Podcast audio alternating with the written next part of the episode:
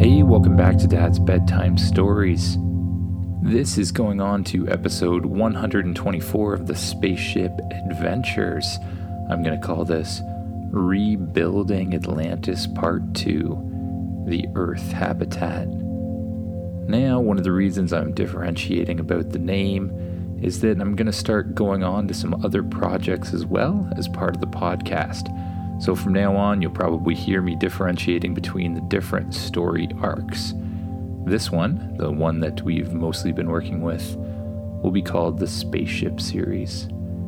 As usual, just get as comfy as you can in your bed, close your eyes, and imagine yourself doing what the kid in the story does. Imagine yourself waking up once again in the lost city of Atlantis. You look around the huge apartment building and you're amazed again at how big it is. You have some breakfast at the replicator once again. And then you decide to head up to the control center. You enter the elevator and it lifts you up to the top floor. You exit into the huge control center with a perfect view of all of Atlantis. A holographic screen lights up with neat holograms showing you all of the different options for Atlantis. The different habitats you were working with before pop up. You swipe your hand through the air, flipping through all of the options, trying to decide what to do for the second habitat. After thinking for a while, you decide to make it an Earth habitat. You imagine beautiful forests and rivers and lots of Earth animals that you've seen from home. It'll be nice to have somewhere that feels like home, even when you're visiting Atlantis. With a big smile, you tap the Earth biome on the holographic screen. The Atlantis interface responds, saying, Thank you, we will create that habitat now. You feel super excited. But suddenly something goes wrong the holographic display starts acting kind of funny, and you sense that something isn't right. The Atlantis interface appears in front of you, looking worried. I'm sorry, it says with a concerned voice. When we tried to set up the climate controls for the Earth habitat, something went wrong. We have a problem. You feel a bit disappointed and concerned as you see the second dome filled with wild and crazy weather. Thunder roars and lightning strikes. Heavy rain pours down and strong winds blow everywhere. It's a big mess, and it's not anything like what you had in mind for the Earth habitat. The Atlantis interface assures you we are working hard to fix this issue and bring harmony back to the habitat. Please be patient while we figure it out.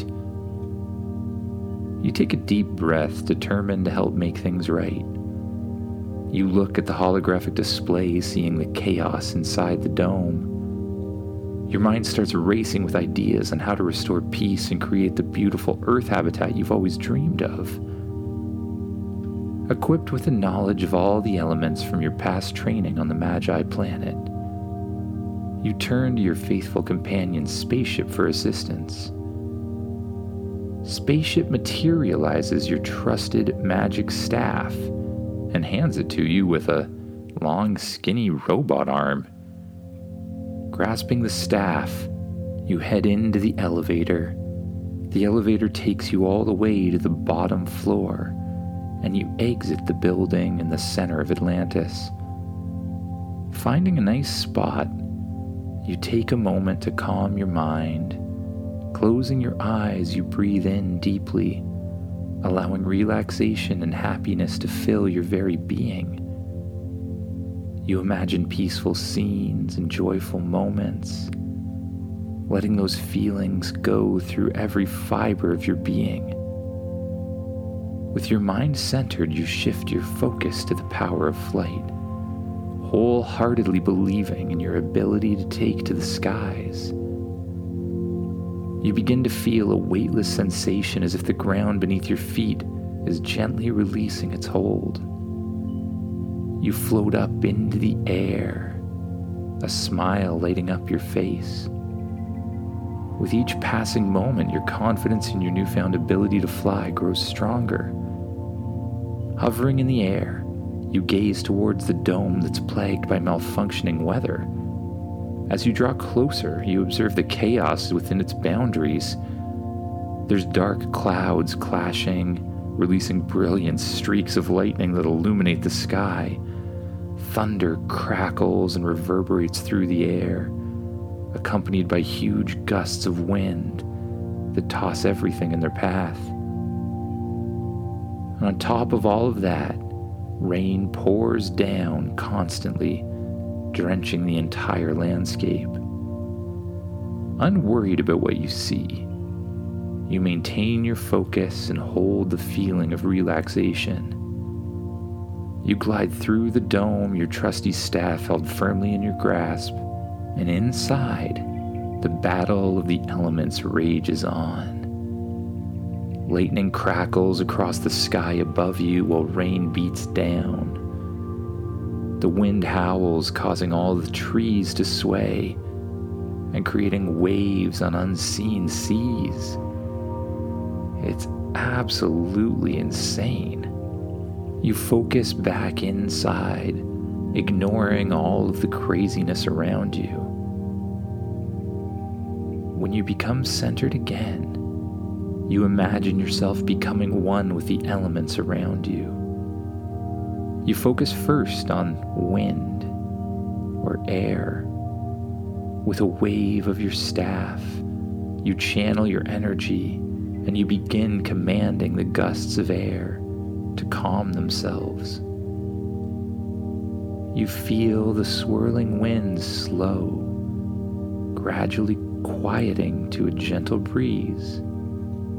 The air starts to feel lighter, and you can almost hear a sigh of relief.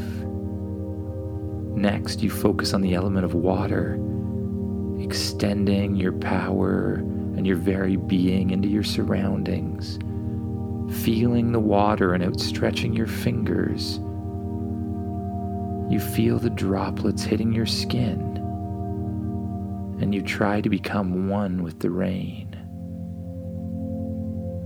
You and the rain begin to become calmer and calmer, and as you do, the heavy downpour subsides and changes into just a little bit of drizzle, and then comes to a complete halt. With the wind and rain now under control, you focus on the element of lightning and heat Sparks crackle in the air, illuminating the darkened sky. You hold your staff up high and you channel your magic once again into the atmosphere, into the dome around you. You feel the electrical current pulsating everywhere, and you try to become one with the heat and the lightning. And after you become one, you begin to calm it again. You feel it cooling, feel it dissipating, and the lightning dissolves and disappears. A cool and pleasant air settles inside the dome. The weather elements, which were previously going crazy, find balance again Gradually, the dome becomes silent, free of the crazy weather that once reigned there. Knowing that you've now restored harmony, you decide to leave the dome. You imagine yourself flying once again, become weightless, and float out of the dome and back towards the central control tower. This time, you decide to fly right to the top level. As you float towards the tower, looking down on the huge city below you, with buildings made of emerald and diamond, the control center opens a huge door in front of you, allowing you to fly straight inside and land in the center of the tower. As you step into the control room, the Atlantis interface springs to life once more. I'm delighted to inform you that the problem has been resolved. The climate controls are back on track. We will now reload the Earth biome and witness its transformation. The holographic display illuminates, projecting a breathtaking image before your eyes a replica of the Earth begins to materialize, dividing into five distinct sections that replicate various habitats found on the planet. With each passing moment, the scenes come alive, resembling the natural environments in all their splendor. In one section, a lush forest emerges with towering trees reaching for the sky and vibrant foliage in every shade of green. You see squirrels chasing each other through the branches, while birds flit about, filling the air with their songs. The atmosphere buzzes with life and vitality. Next to the forest, there's a river, a beautiful river. Frogs croak and leap from lily pads in the river, while butterflies danced along the flowers. In the next section, it's made entirely of sand. It basically looks like a beautiful beach with seagulls flying all over the place. Next, there's a huge savanna covered in golden grass. Elephants roam peacefully, along with giraffes and zebras. There's trees spread out throughout the savanna and the whole place radiates with life from the African wilderness. The last section, strangely close for how different it would be in temperature, is a snow covered area. It glistens in the sunlight, and you can see a family of polar bears playing around. There's penguins waddling and seals appearing here and there. Each section is perfect in just how you'd imagine it to be on Earth. Satisfied that you've done something exactly as planned, you wonder what's next for Atlantis. You now have a dome of dinosaurs and a dome of Earth creatures. But what's the point? What are you going to do with this magnificent city? All these different biomes are nothing if there's no one here to enjoy it. Atlantis, you ask. How do I fill the city with people again?